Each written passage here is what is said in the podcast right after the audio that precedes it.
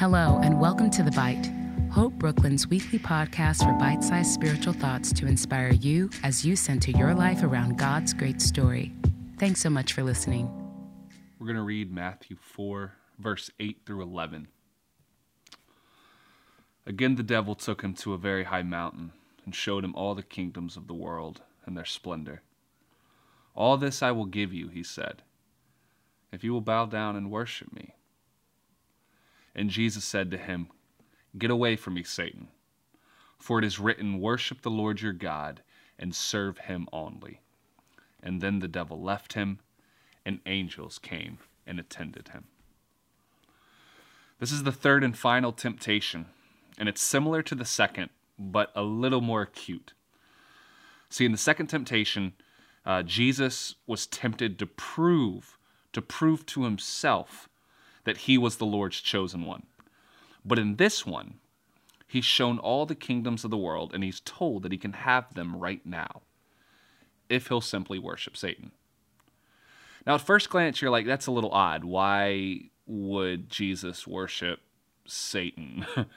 um, how is this tempting to Jesus? Uh, Jesus isn't power hungry.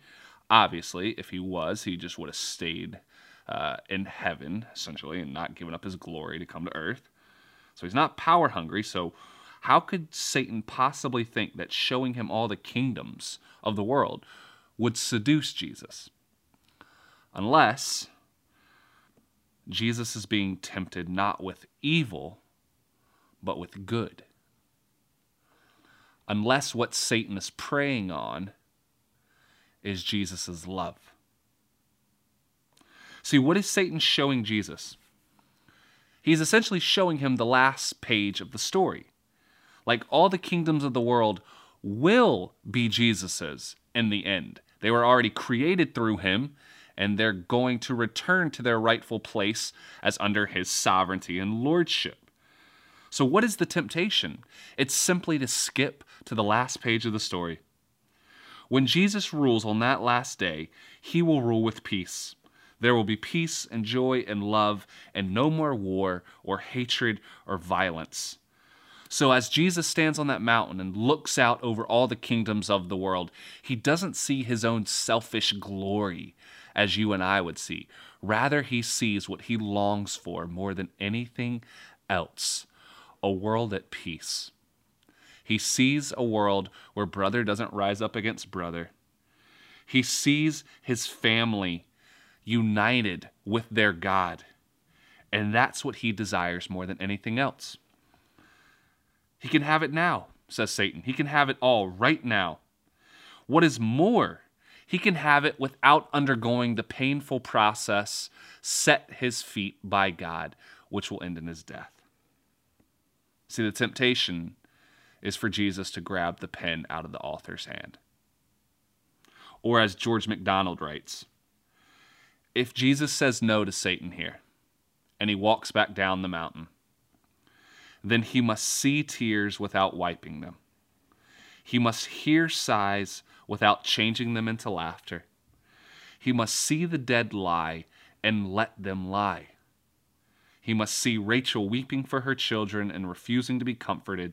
He must look on his brothers and sisters crying as children over their broken toys, and he must not mend them he must go on to the grave, and they will not understand that thus he is setting all things right for them. The disappointment and the sorrow and the fear he could and he would bear. The will of God should be done. Humanity should be free.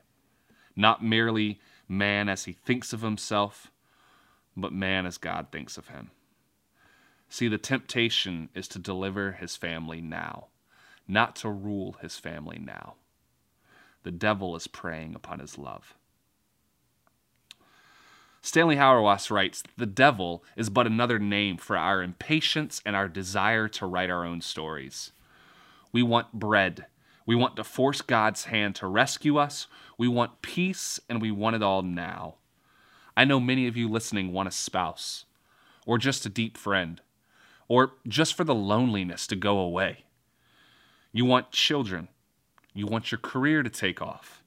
Many of you just want someone to recognize your efforts and your talents. And how could God not want that too? Doesn't He know that that would make you so happy? Doesn't a good father give his child bread? Doesn't a good God heal his people? Doesn't God want the peace of the world too? And you're tempted, just like I am, to grab the pen out of the author's hand and say, God, the way you're writing my story is too much. I'll take it from here. Because if we allow God to write the story, it'll probably end in a similar way that Jesus has ended misunderstood, rejected, and on a cross. And what is more, you and I, we're not even being tempted as Jesus was tempted. We're not even being shown the final page of the story. See, if, Satan had showed us the glory that is coming to you and me when Christ returns to this world and said, You can have it all now, just bow down, I'd be done. I'd be like, Yep, okay, don't send me back. Let me just stay here. But right now, we're told Jesus is our bread. Jesus is our salvation, and Jesus is our peace. And that we learn to wait with him in a world of hunger, idolatry, and war. In a certain sense, you and I can't even relate with Jesus' temptations because we've already been offered all three of these and we've already taken them. We've already failed. It's already done. But in the same way that the Spirit led Jesus, the Spirit is still leading you. No matter how many times you stumble, no matter how much of the time you don't understand why this road, why this page, why God is writing your story this way, you still have a choice to say, Not my will, but yours be done. Lord, we. Um, we just pray for the courage to allow you to continue writing our stories. It's painful in many, many places. We don't understand what you're doing, but you can continue writing. And we'll continue following Jesus, seeing the, the arc of his story and realizing that a similar path awaits us. Be with us, Lord. We love you. Amen. Thanks again for tuning in to another episode of The Bite. To find out more about the mission and ministry of Hope Brooklyn and to subscribe to our other podcasts and lots more, visit us online at www.hopebrooklyn.org.